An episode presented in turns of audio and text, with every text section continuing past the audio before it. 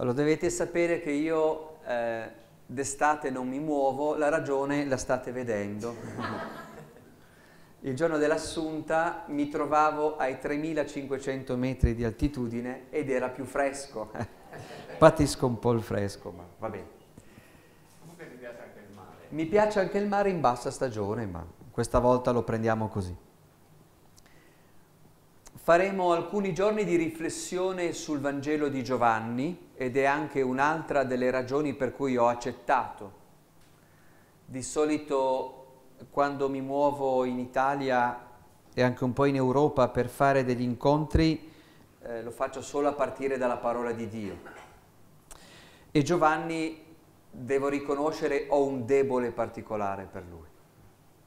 Quindi contentissimo di iniziare questo pomeriggio con voi, in questo percorso, chi potrà farlo in questi tre giorni o anche solo prendendo un pezzo alla volta.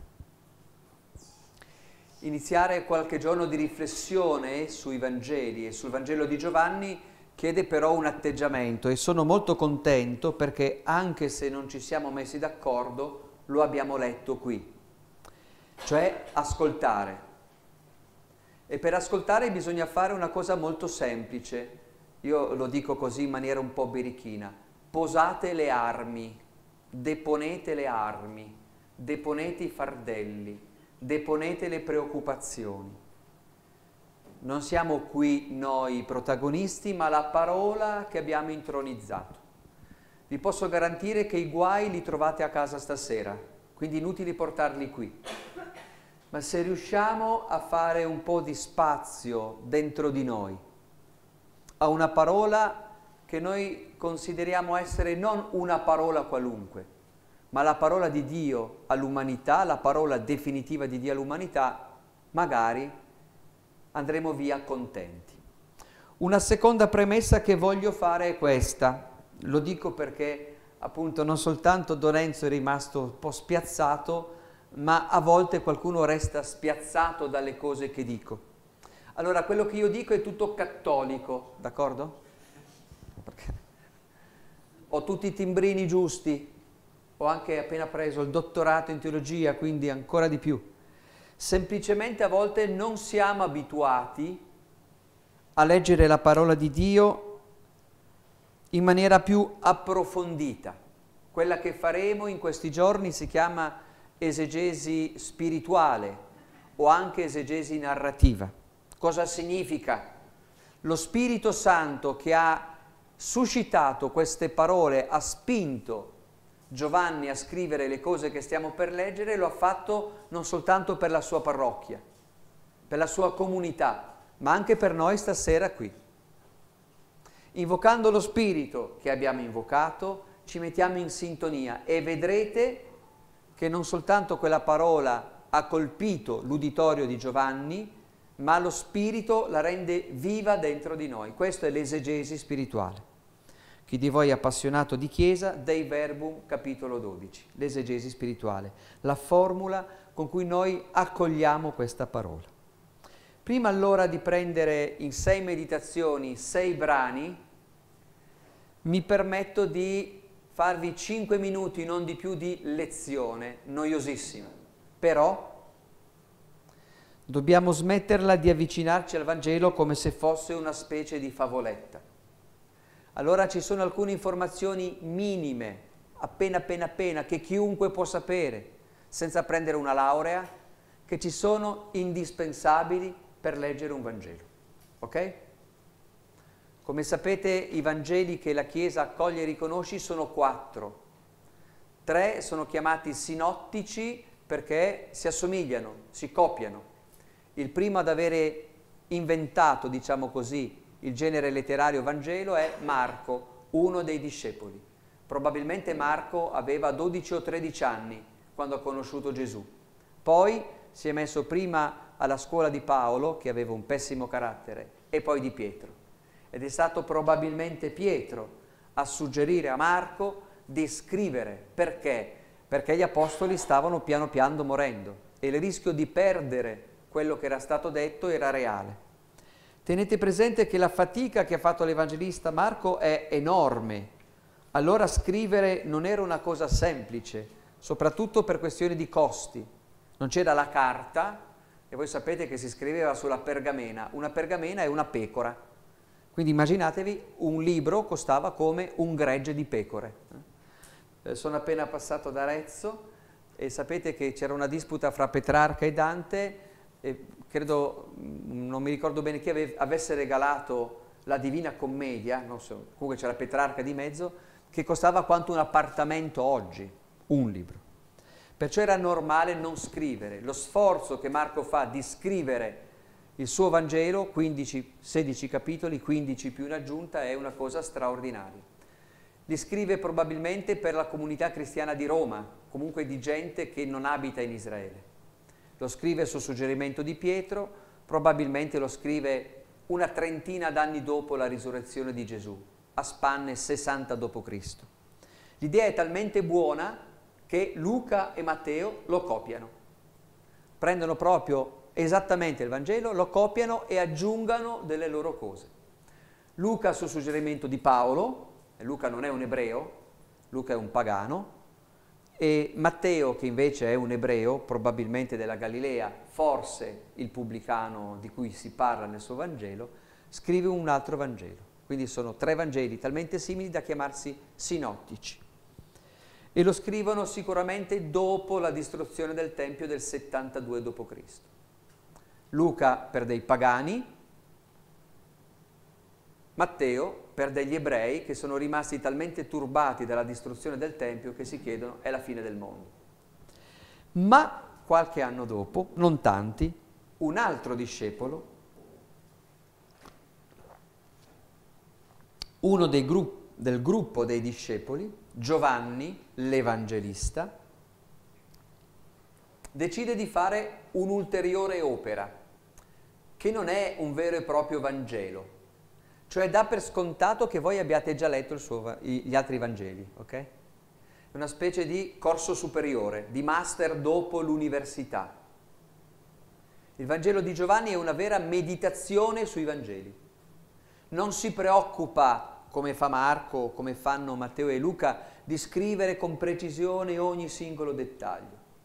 Anzi, per assurdo, se noi avessimo in mano solo il Vangelo di Giovanni, pensate un po', non ci sarebbe il Padre nostro, non conosceremmo l'ultima cena, non ci sarebbe la nascita di Gesù, non ci sarebbe la stragrande maggioranza dei miracoli di cui parlano gli altri.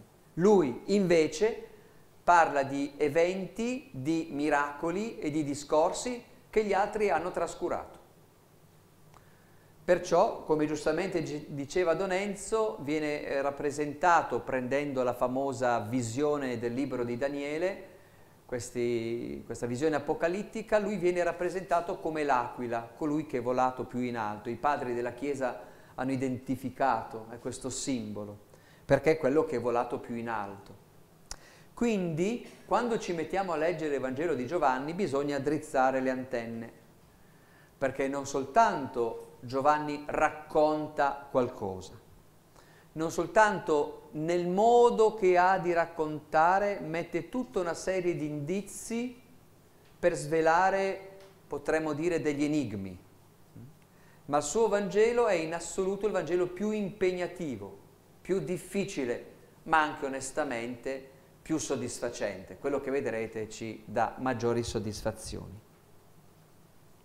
Cosa faremo noi in questi tre giorni? Sei meditazioni, in ogni meditazione prenderò un episodio e oggi iniziamo benissimo perché partiamo con le nozze di Cana. Nozze di Cana perché sono all'inizio del suo Vangelo, Giovanni Evangelista inizia al capitolo 1 con un lunghissimo Vangelo, dopo il prologo che è una specie di introduzione che probabilmente scrive alla fine, racconta la chiamata dei discepoli e la racconta in maniera così dettagliata, andatevela a vedere, è talmente approfondita, racconta i dialoghi con Giovanni Battista, cosa Giovanni Battista dice, eccetera, eccetera, che molti studiosi sono concordi nel dire che Giovanni l'Evangelista è uno dei due famosi che vanno a vedere.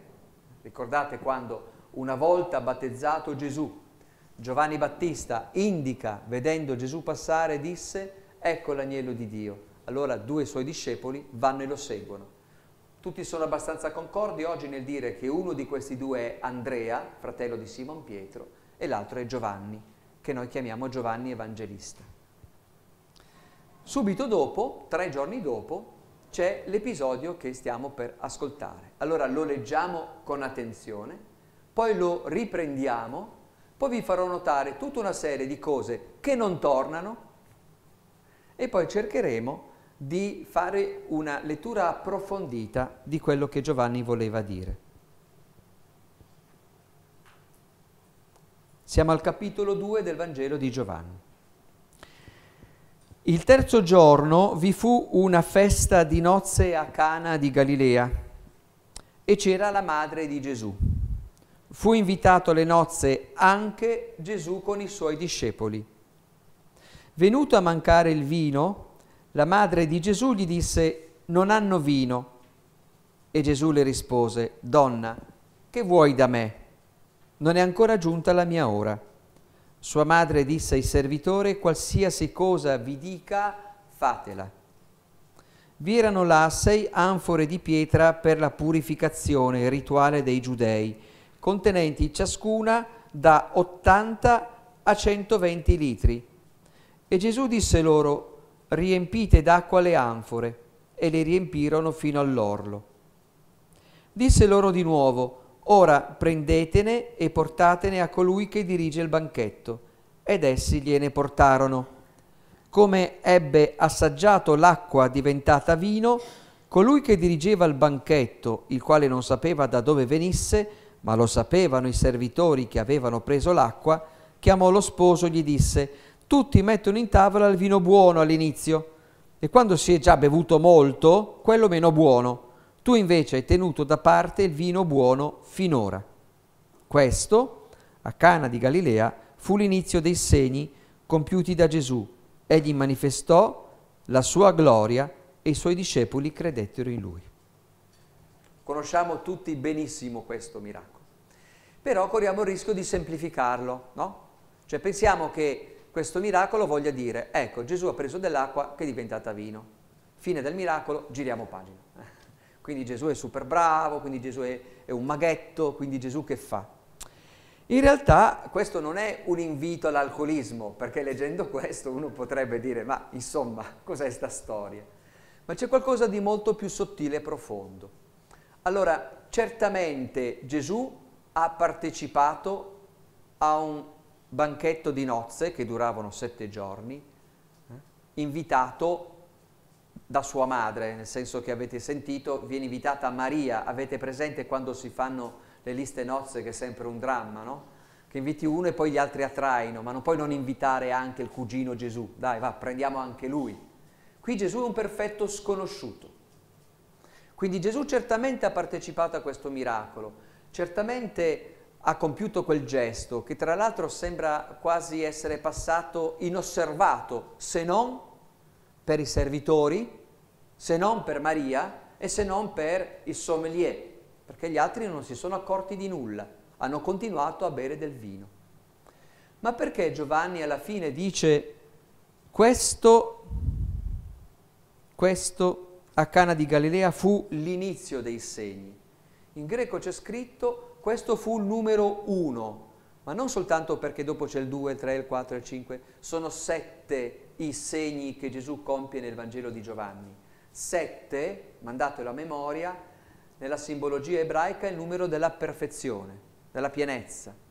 Ed è interessante perché Giovanni, che ha sempre paura dei discepoli dei cristiani che corrono dietro ai miracoli, non lo chiama miracolo né qui né altrove. Più tardi, durante l'Eucarestia, ascolteremo la terza puntata, anzi la quarta puntata dopo la moltiplicazione dei pani e dei pesci. Anche lì non lo chiama miracolo, ma segno. Cos'è un segno? Quando io sono arrivato fin qua ho guardato i pannelli indicatori stradali che dicevano Marina di Grosseto. Quello è un segno, qualcosa che ti dice dov'è la realtà. Eh? Non è il palo Marina di Grosseto, il palo con la scritta Marina di Grosseto 6 km mi dice dove andare. Quindi questo è un palo, è un'indicazione, questo segno che ci dice qualcosa di molto più profondo. come fare a sciogliere il bandolo della matassa? È molto semplice, più o meno. Bisogna guardare quello che non torna. Abbiamo ascoltato, lo conosciamo a memoria, non concentratevi sull'acqua diventata vino, concentratevi su tutte le altre stranezze. Spero le abbiate notate. Ve le faccio notare io. La più evidente, gente, manca la sposa. Leggete, non si parla mai della sposa.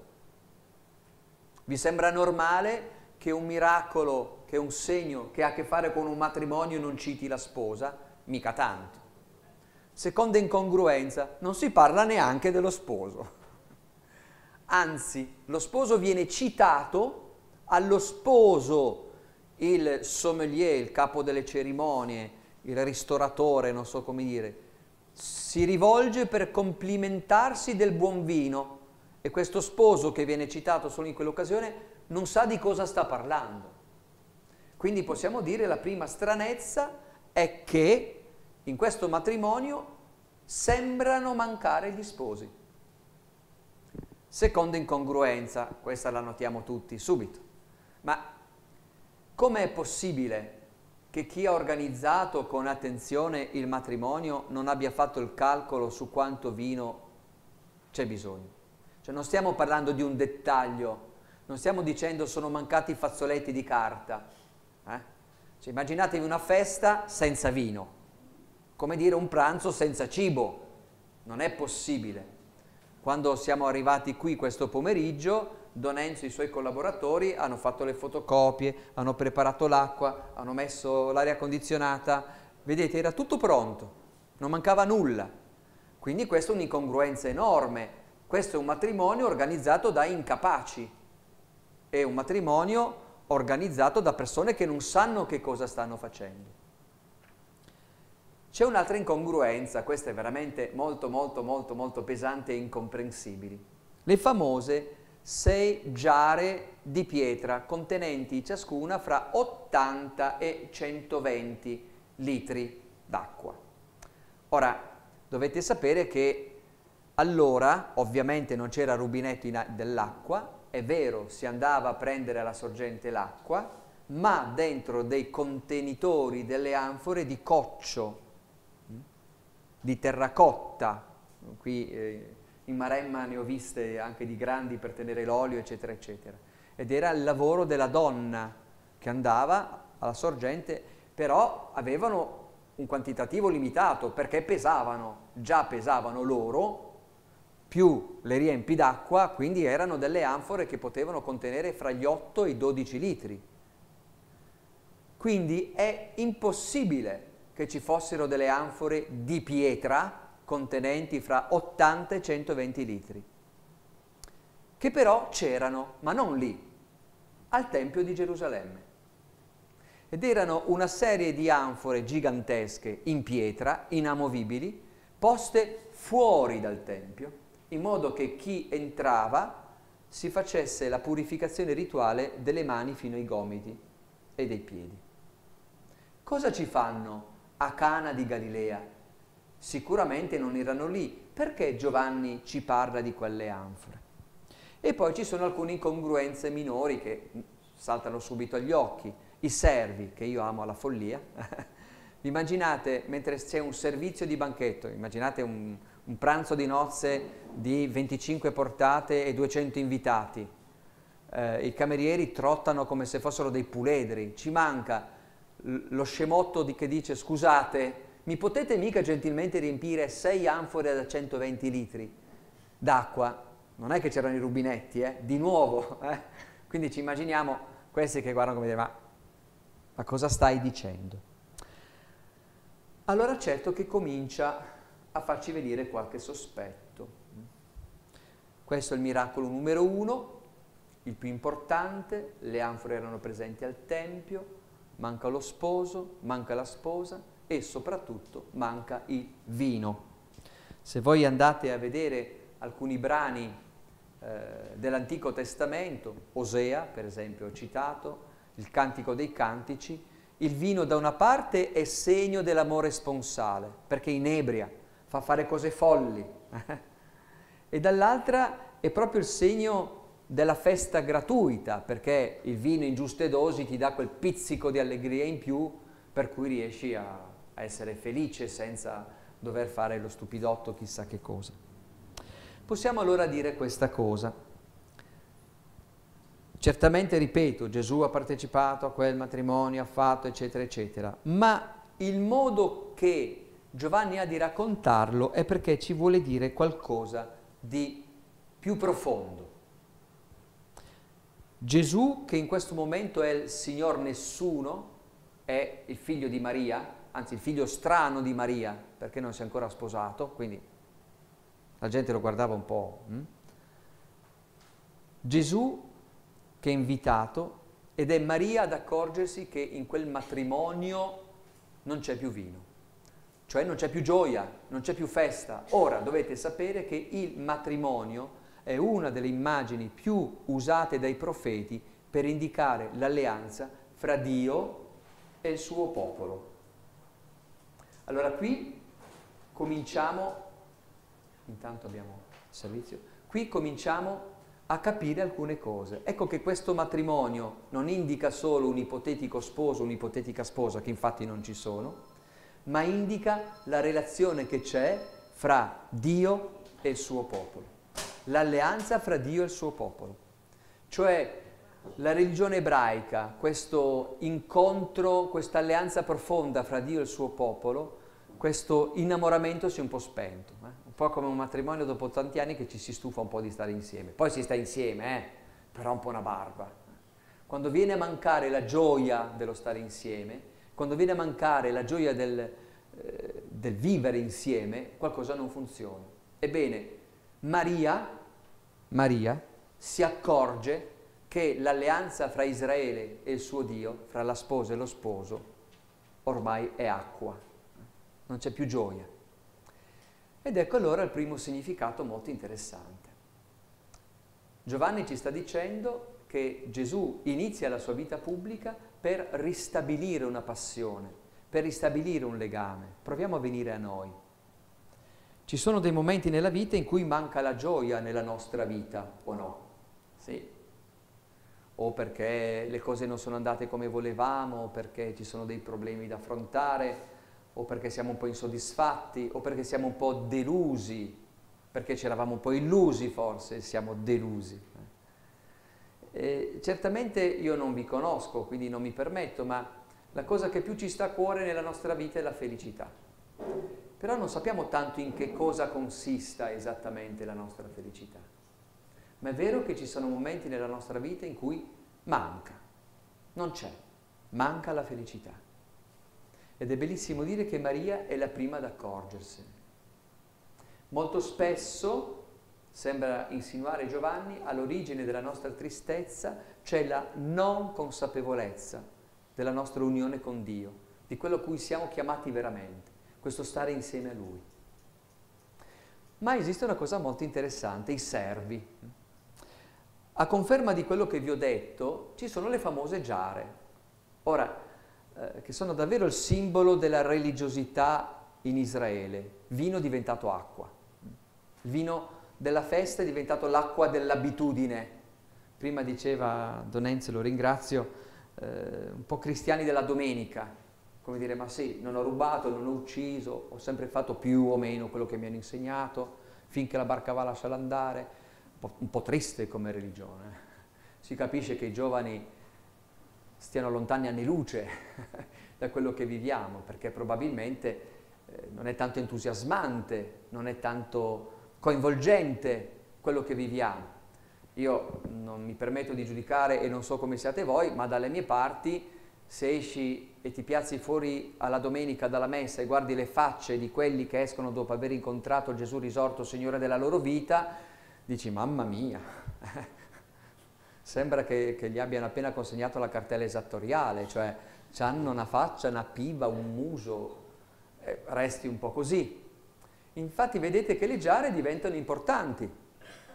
Se sette è il numero della perfezione, qui sono sei cioè manca qualcosa. Se normalmente le giare erano di coccio, qui sono di pietra, potremmo dire, forzando un po', una fede pietrificata, insapore, imperfetta, altro che la festa di nozze, un noiosissimo matrimonio che non vedi l'ora che finisca. Questo molto spesso, anche per noi, è la fede.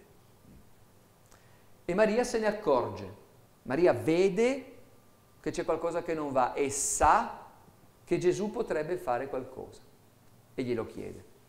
Poi vedremo un attimo il ruolo di Maria che è bellissimo e importantissimo. Ma qui è importante che Maria si accorge che una fede fatta di abitudine, una fede fatta di prescrizioni rituali, interessante che quelle giare venivano usate come prescrizione rituale al Tempio, molto interessante. Sì, sì, a messa andiamo, per carità, poi vediamo che succede, quando vi, non ci saremo più noi, vediamo chi c'è dopo di noi. Eh, eh Maria ve- sa che non va così, che la fede non può essere questo, che la fede non può fermarsi a una stanca ripetizione, ripeto, insapore, anacquata di un incontro e chiede a Gesù di intervenire. Potremmo allora dire che in questo matrimonio fra Dio e la sua sposa, fra Dio e Israele, fra Dio e l'umanità, in questo matrimonio, quello che è venuto a mancare è proprio la gioia. Ma c'è un valore positivo che sono proprio i servi. Perché i servi, nonostante tutto, nonostante l'assurdità di quello che questo signore sconosciuto gli chiede, lo fanno, lo fanno, tengono duro. Cioè io noto, mi sembra che i servi rappresentino quella parte di Israele, quella parte del popolo di Israele che nonostante tutto questo, nonostante la contraddizione, eccetera, eccetera, fanno lo stesso, tengono duro. E qui è un invito a tutti noi.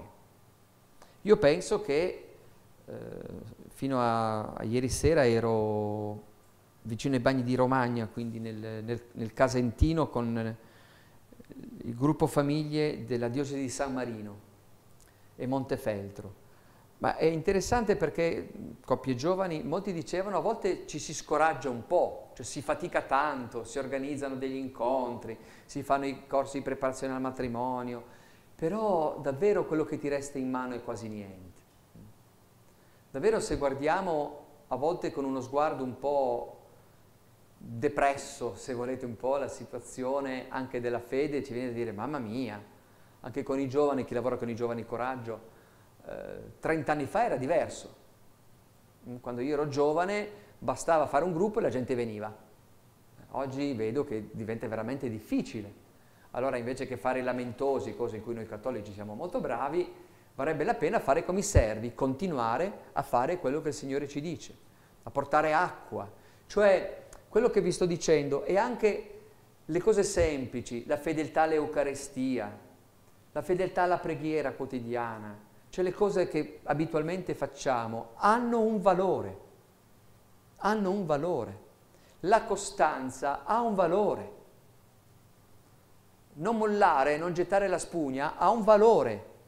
Questi servi che pure, io so che vi immaginate cosa hanno detto mentre portavano quest'acqua rispetto a questo matto che, che, che gli fa riempire 120 litri d'acqua, mentre loro devono finire il servizio. Ma lo fanno ma lo fanno. E poi c'è questa scena bellissima.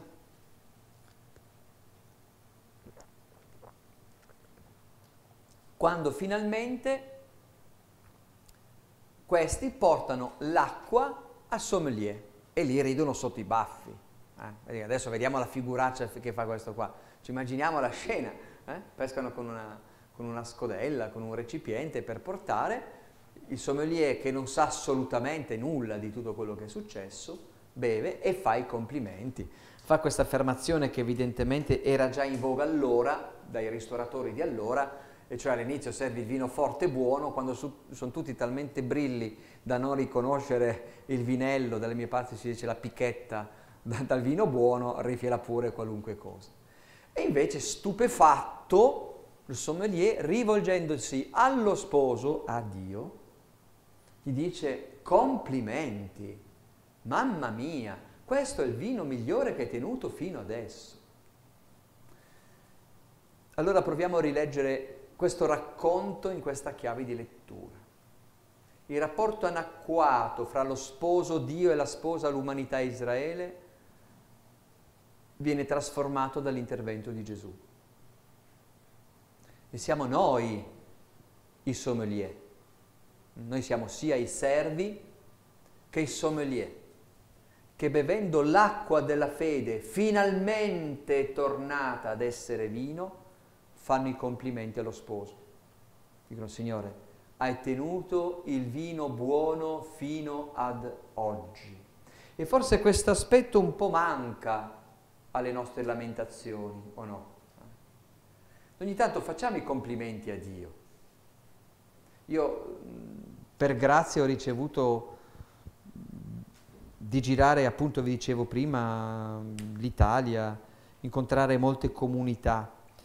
Ed è vero che la situazione è faticosa, stiamo vivendo un momento difficilissimo per la nostra Italia, io me ne rendo conto. Sapete la fortuna di abitare ai confini dell'impero, io abito a 30 km dalla Svizzera e a 40 dalla Francia, quindi basta un salto e scappo anch'io. Però si vedono le cose dall'alto in maniera un po' diversa. E una cosa che stupisce, penso a quanto è successo a Genova ad esempio, conosco benissimo quel ponte perché ci passo sempre e conosco benissimo la gente di Genova perché vado almeno una decina di serate all'anno ormai da 15 anni, ma quello che lascia tutti un po' perplessi in questa occasione, ma in molte altre occasioni, non so se anche voi ve ne accorgete, è il livello di rabbia che la gente sta portandosi dentro. Il livello di, di rabbia, sì, di profonda disillusione. La colpa è sempre di qualcun altro, bisogna sempre trovare un colpevole, impiccalo al, al, al, al palo più alto. E noi cristiani restiamo un po' spiazzati o no? perché sappiamo che non porta tanto bene questo discorso, eh. ci siamo già passati storicamente. Cioè quando comincia a dare la colpa sempre agli altri, sicuramente c'è stata una fase di impoverimento e di, di difficoltà, eh, dovuta da mille questioni, ma la reazione eh, di lasciare emergere tutto il peso e la cattiveria che c'è non è bello. Anche a livello ecclesiale, ripeto, chi di noi è diversamente giovane ha visto tempi in cui le chiese erano più piene, di sicuro. Magari chi di voi appartiene a un'associazione, penso al CVS o cosa, ha visto momenti in cui c'era più partecipazione e a volte ci si scoraggia un po'. Ho saputo che qualcuno di voi fa catechista o cose del genere, beh, può ammettere, mamma mia, uh, oggi quei ragazzi è un po' più impegnativo che non 30 anni fa. Il rischio della lamentazione è sempre dietro l'angolo. Mi piace moltissimo il fatto che il Signore ci chiede invece ogni tanto di assaporare il vino buono. Ci passare il tempo a lamentarci, cose in cui noi cattolici siamo molto bravi, insieme a coltivare i sensi di colpa, ma ne parleremo, è quello di dire Signore, bello. Oggi alle 19, chi vorrà, ci fermeremo e celebreremo l'Eucarestia con la comunità turistica, con quelli che ci sono. Però portiamoci nel cuore proprio all'inizio, da subito. Eh? Il primo segno che Gesù fa, il primo segno, il numero uno, il principale alla cui luce leggere tutti gli altri è questo. Gesù è venuto a trasformare l'acqua della tua infelicità in vino. Ma come vedremo domani o dopodomani, non mi ricordo, non fa tutto lui, eh? Occhio, non fa tutto lui. Infatti Maria dice ai servi tutto quello che vi dirà, fatelo cioè i servi, noi siamo servi inutili ma essenziali a trasformare quell'acqua in vino, essenziali. Quindi vedete un invito a dire, ok, resto di Israele, Maria è la figlia di Sion, noi servi che siamo tutti affaccendati a cercare in qualche modo, eh? però che bello ad ogni tanto dire Quell'acqua a cui ho attinto l'ho portata al maestro di tavola che ha detto complimenti. E siamo noi che diciamo al Signore Dio complimenti perché hai tenuto fino ad ora il vino buono.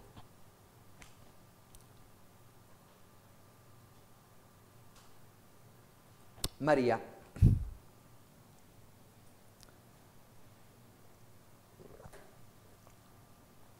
Dovete sapere che nel Vangelo di Giovanni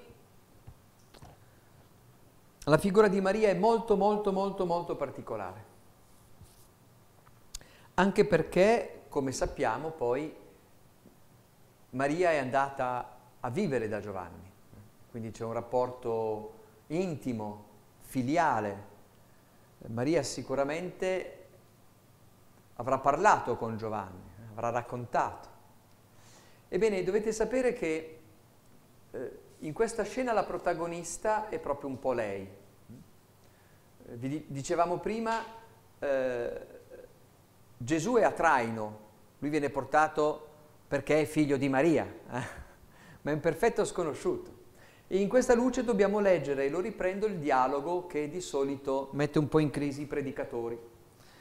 Perché se noi rileggiamo attentamente quello che c'è scritto, sembra proprio che Gesù prenda per gli stracci Maria. Eh, se vostro figlio vi rispondesse così, dite, oh, ma che fa? Oh, calmo, eh? Cala la cresta, eh? Avete sentito cosa dice? Maria semplicemente fa notare, non hanno più vino. Non dice intervieni, fai qualcosa, non dice colpa tua, eh? nulla del genere. Fa notare, non hanno più vino. E Gesù le rispose, attenzione bene riprendo perché bisogna capirla benissimo questa frase, donna, che vuoi da me? Non è ancora giunta la mia ora. Ora giratela come volete, ma non è una bella risposta. Eh? Che vuoi? Eh? Che vuoi? Tutti voi ci rimarreste male o no? Invece Maria sembra non soltanto non restarci male, ma fa l'esatto contrario di quello che Gesù le dice. Disse ai servitori, qualsiasi cosa vi dirà, fatela. Che è? Dovete sapere che in greco, che era l'inglese di allora, la lingua in cui scrive eh, Giovanni, eh, Giovanni è un ebreo, quindi sa, sa, il greco come noi italiani sappiamo un po' l'inglese, eh, lo mastica non tanto bene. Allora molto spesso prende delle frasi che si usavano nella lingua ebraica e prova a tradurle, ma non gli vengono bene. In questo caso lui usa un tipico modo di dire ebraico che trovate spesso nella Bibbia e che aveva a che fare con la rottura di un'alleanza, guarda caso di nuovo l'alleanza. Quando due paesi vicini, Erdogan e Trump, per non fare nomi, eh, devono farsi dispetti per ottenere un vantaggio, eh, allora alzano un po' la voce dicono ah basta adesso qui non ti diamo più, ti alzo i dazi, ah no basta esco dalla Nato, così. E anche allora si faceva così. E la formula per rompere un'alleanza era che c'è fra me e te? Cosa abbiamo in comune io e te? Cos'è che ci unisce? Ed è interessantissimo perché Gesù usa la stessa terminologia. Ma attenzione ai dettagli, siamo con Giovanni, eh? Rezziamo le antenne. Avete sentito che Gesù si rivolge a Maria, che compare qui per la prima volta. Giovanni non parla dell'infanzia di Gesù, Maria non c'è fino a questo punto. Ebbene, Gesù si rivolge a Maria dicendo, donna, che c'è fra me e te? E aggiunge, non è ancora giunta la mia ora. Ecco qui un'altra cosa che non potete sapere. Il termine ora in Giovanni non vuol dire che sono le 5 meno 10. Ora vuol dire il momento preciso in cui una cosa deve capitare. Un momento epocale. Pensate alle ore della vostra vita, quella volta in cui avete scoperto di essere amati, quella volta in cui avete scoperto di dover cambiare qualcosa della vostra vita, quella volta in cui avete ricevuto una profonda delusione. Ci sono eventi della nostra vita in cui ricordiamo precisamente il momento, vero o no? Dove eravamo, che tempo faceva, eh, se era mattino o pomeriggio, se faceva caldo o freddo, ci ricordiamo tutto perché quell'ora, quel momento è stato fondamentale. Spesso nel Vangelo di Giovanni si parla dell'ora, cioè che deve succedere qualcosa. Allora adesso provo a ribaltare la frase e ve la formulo in maniera diversa, d'accordo? Così come Gesù voleva dire. Maria dice, non hanno più vino, sottointeso, fai qualcosa, intervieni, si sta rovinando la festa, poi l'alleanza fra il Dio e la sposa, Israele è così, è, anacquata, non puoi far niente. Eh, Maria a questo ragazzo in casa da, da, da, da 30 anni, una cosa veramente inusuale. Certo Maria ha ricevuto l'annunciazione e tutto, però pensate quei 30 lunghissimi anni di Nazareth, eh, in cui Gesù fa sgabelli. Eh, io non so quante volte Maria e Giuseppe si siano guardati negli occhi alla sera dicendo ma, ma che succede qua? Guardate, questa è una roba su Nazareth, racconto solo questo perché è una, una riflessione che a me fa venire i brividi. Perché noi abbiamo abbastanza liquidato Nazareth, noi di Gesù conosciamo il 10% della sua vita pubblica, tre anni su 30. Il 90% della vita di Gesù non sappiamo che cosa ha fatto e sapete la novità, non ha fatto nulla di straordinario. Stato in un paesino di 400 anime, in un brutto posto, abbiamo il coraggio di dirlo perché Nazareth è veramente brutta, imparare il mestiere del padre, che è quello del carpentiere e falegname. Sapete, su una comunità di 400 c'è bisogno del, del, del tutto fare. I concittadini lo guardavano un po' strano perché non era sposato, che non era proprio normalissimo che uno a quell'età fosse ancora, ancora celibe. Tutto lì. Allora io faccio sempre questa riflessione, noi che siamo sempre per l'efficienza, anche nella pastorale, eh Donenzo, siamo per l'efficienza, per la programmazione, il dover fare. Io dico sempre, Pensate a quante centinaia di migliaia di persone in quei 30 anni nell'impero romano invocavano il nome di Dio. La sola città di Corinto, lettera di San Paolo Apostolo Corinto, Corinto al tempo di Gesù aveva un milione di abitanti, di cui 700.000 schiavi. Immaginate quante centinaia di migliaia di persone gridavano notte e giorno a Dio chiedendo aiuto. E Dio cosa faceva? Sgabelli. Sgabelli. Allora vuol dire che probabilmente la nostra Nazareth, la mia quotidianità, la mia casa da rassettare, il mio lavoro da fare con onestà, le mie piccole cose non sono indifferenti all'opera di salvezza. Chiusa parentesi. Quindi Maria sta dicendo, c'è questo. Forza, è il momento, è l'ora. E Gesù risponde, ed ecco che giriamo la frase. Madre, se io inizio la mia ora perché tu la fai iniziare, fra me e te non ci sarà più nulla. Tu per me diventerai donna. Mi perdi, me ne vado. Non sono più a casa, non sei più mia madre. E Maria dice fate quello che vi dirà. Infatti, leggete nel Vangelo di Giovanni, Maria scompare, non c'è più. Riappare, guarda caso, sotto la croce in cui di nuovo Gesù la chiamerà donna. A me questa cosa emozione. A volte devo dire, io chiedo scusa, ma essendo del profondo nord sono poco incline all'emotività e alle manifestazioni e a volte sono addirittura un po' infastidito da, da tanto carico mettiamo su Maria. Eh? Trovo che sia un po' esagerato. Lei che ha detto l'umiltà della sua serva e noi lì a caricarla di complimenti, insomma, lasciamola in pace sta povera donna. Ma certamente per Giovanni è Maria che fa scattare l'ora. E questo lo dico alle madri presenti eh, tagliare il cordone ombelicale, non quello appena nato, ma l'altro, è dura, eh? Maria veramente, come dice bene la Chiesa, ci dona il Cristo, perché rinuncia a suo figlio. Perché dice no, non importa, mm? vai, fai partire quest'ora, dai, è il momento.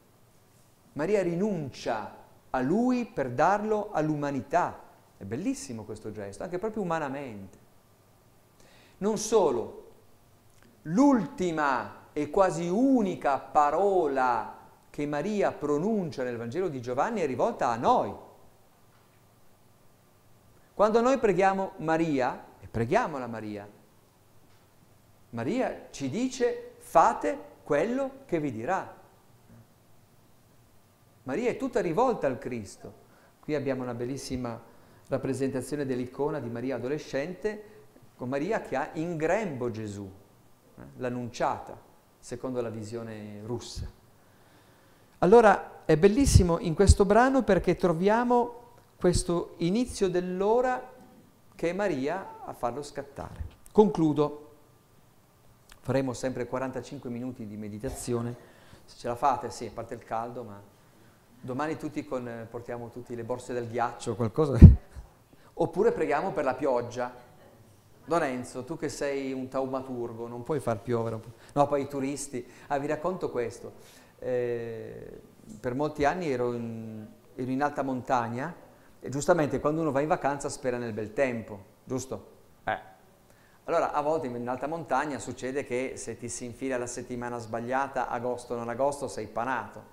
Sapete, pagare un albergo per stare chiuso in camera tutto il giorno perché fuori piove allora incontravo gli amici turisti che tornavano sempre nello stesso luogo. Il primo giorno di pioggia e di brutto, dicevano, eh vabbè dai, speriamo. Il secondo giorno era già proprio, mm, e insomma. E il terzo giorno allora venivano da me e dicevano, Paolo, ma scusa, ma non puoi pregare che smetta di piovere? E io dicevo, si vede che i camosci pregano più di voi, perché i camoscini sono contenti dell'erba fresca. Stavo dicendo, ecco che questo prima riflessione, questa prima meditazione, ci porta davvero alla soglia di un mistero grande. Cosa possiamo portarci a casa per la nostra riflessione personale? Adesso non so come ci organizzeremo, ma se riuscite poi a ritagliarvi, col caldo non è tanto semplice, ma un quarto d'ora di silenzio, andiamo in chiesa, provare a interiorizzare un po'. Quali domande ci possiamo portare? da, questa, da questo brano. La prima è molto semplice. Che ne è del vino della mia gioia? Che ne è? La fede è per me ancora ragione di gioia, è ancora un vino che allieta le mie giornate. La fede è questo incontro sponsale con Dio. Io penso che tutti noi, in un modo o nell'altro, abbiamo fatto questa esperienza di vicinanza è ancora qualcosa di bello, di vivace, di attuale, o a volte un po' un ricordo. Ah, ti ricordi com'era bello? Eh, no, adesso il Signore ti chiede. La seconda riflessione che possiamo fare a partire da questo brano riguarda il nostro essere servi. A volte magari ci pesa continuare a portare acqua nelle anfore magari per l'ennesima volta il parroco dice guarda non c'è proprio nessuno per fare questo servizio, non è che ancora per quest'anno potresti, e dite vabbè dai, però non fatelo pensando di essere Santa Maria Goretti, eh. fatelo perché qualcuno dica l'acqua è diventata vino.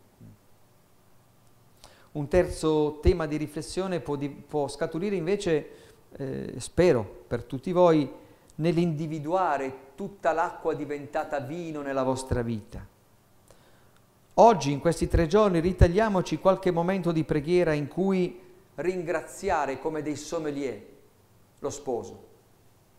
Perché allora avete capito un po' il trucco. Qui dietro questo racconto, ripeto, Gesù fisicamente veramente ha dato a Cana, ha fatto tutto questo, ma il modo che Giovanni ha di raccontarlo sovrappone i significati. Eh, dico un'altra cosa che non sembra, questa non è farina del mio sacco, non me lo sono inventato io questo. Eh. Questo è frutto dell'analisi dei più grandi biblisti, dei più grandi esperti giovannei, Ignacio della Potteria, Xavier Londufour, su questo testo. È riconosciuto questa ricchezza, questa ridondanza, questa sovrabbondanza del significato. Allora capite che il famoso sposo assente è Cristo.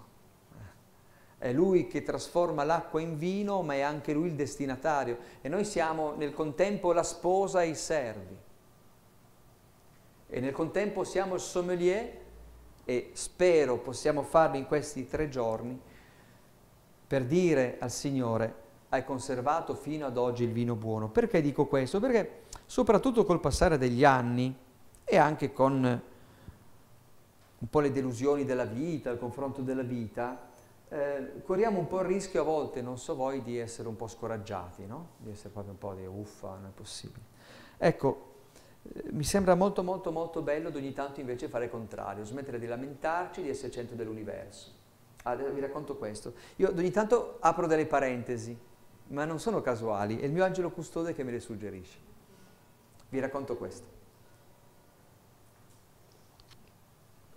Io non vi conosco e non so quali problemi abbiate nella vostra vita, ok? quindi non voglio essere offensivo, va bene? Ma birichino sì. Mi avete fatto venire qua a morire di caldo, non per uscire fuori come siete entrati, o sì. Eh? C'era un grandissimo scrittore, Kafka, che rispetto ai libri dice, cosa ce ne facciamo dei libri che ci consolano? Cosa ce ne facciamo? Se tu leggi un libro che ti conferma in tutto quello che pensi, ma cosa te ne fai? Abbiamo bisogno di libri che siano come un pugno nello stomaco e aggiunge come una picozza che spacchi il mare di ghiaccio che c'è dentro di noi. Allora, io spero alla fine di questi tre giorni che siamo tutti, predicatori in primis, più contenti, meno lamentosi e meno vittime. Eh, ma Paolo, ma tu non sai, ma non mi importa, Gesù lo sa. Quindi, allora vi racconto una cosa molto molto divertente che mi è successa molti anni fa. Questo tutto legato a, no, un paio d'anni fa, tutto per fare i complimenti al sommelier. Il sommelier noi facciamo i complimenti allo sposo per il vino buono. Ho partecipato a una conferenza di astrofisica. Io non ne so nulla di astrofisica molto interessante, un ciclo di conferenze Scienze e Fede organizzate dalla mia diocesi, molto interessante. È venuto un docente universitario bravissimo, ho parlato un'ora e mezza, non ho capito niente, ma niente ho capito.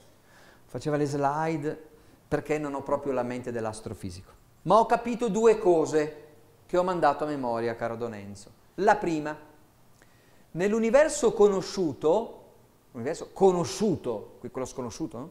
ci sono 400 miliardi di galassie, già il numero 400 miliardi, arrivato a un milione, 10 milioni, 100 milioni, un miliardo, 400 miliardi di galassie e in ogni galassia ci sono 400 miliardi di stelle. Il Sole è una stella di 400 miliardi di stelle di una delle 400 miliardi di galassie. Vi gira un po' la testa, no? Ok? Boh. La seconda cosa che ho scoperto, senti Don Enzo, è che noi dell'universo conosciuto sappiamo solo il 4%. Cioè noi del 96% dell'universo non sappiamo neanche di cosa è fatto. Ci siamo? Mi seguite? Adesso seguite il mio ragionamento. 400 miliardi di galassie, 400 miliardi di stelle, 96% dell'universo non sappiamo di cosa ne è fatto e Dio ce l'ha con me perché non trovo parcheggio. Ridete, eh? Ma non l'avete fatto? Sì. Eh? Dio ce l'ha con me. Dio ce l'ha con me. Magari altro da cui pensare, no? Cioè a volte noi veramente siamo un pochettino egocentrati, eh? quindi veramente oggi facciamo i complimenti allo sposo, questa è un po' la cosa più bella. Quinta e ultima traccia di riflessione, se poi vorrete approfondire, è proprio il ruolo di Maria Molti fra voi, giustamente, hanno un bel rapporto con Maria, la pregano, attenzione, è un po' delicato ma prendetemi per diritto, si prega Gesù insieme a Maria, Maria non è la quarta persona della Trinità, Maria è la madre che quando ci rivolgiamo a lei ci dice fate quello che vi dirà, non siamo dei mariolatri, siamo contenti di avere madre dei discepoli Gesù, la preghiamo e le chiediamo di aiutarci, lei che è stata la prima fra i discepoli. E qui sicuramente, cioè dico, adesso ve lo dico in maniera difficile così capite che ho studiato, la corredenzione, tutte queste cose qua, eh, sono tutte riflessioni che poi la Chiesa ha fatto, cioè Maria ha dato un colpo di mano a suo figlio per redimere il mondo, perché Dio vuole la nostra collaborazione di servi inutili che riempiono le giare, di, di, di, di servi che si accorgono. Se pregate Maria, allora certamente se la vostra preghiera è una preghiera sana, scusate la pizzicatura, sicuramente come Maria vi accorgete di quando intorno a voi a qualcuno manca il vino. Se no, evitate di pregarla. Allora accorgersi che il vostro vicino di casa vi saluta sì, ma in maniera sempre un po' più stretta. Accorgersi che la signora che incontrate dal panettiere tutti i giorni eh, sorride ma un sorriso triste. Vuol dire portare la gente nella preghiera come fa Maria, dire al padre, dire allo sposo, dire al Signore non hanno più vino. Ok? Per oggi basta.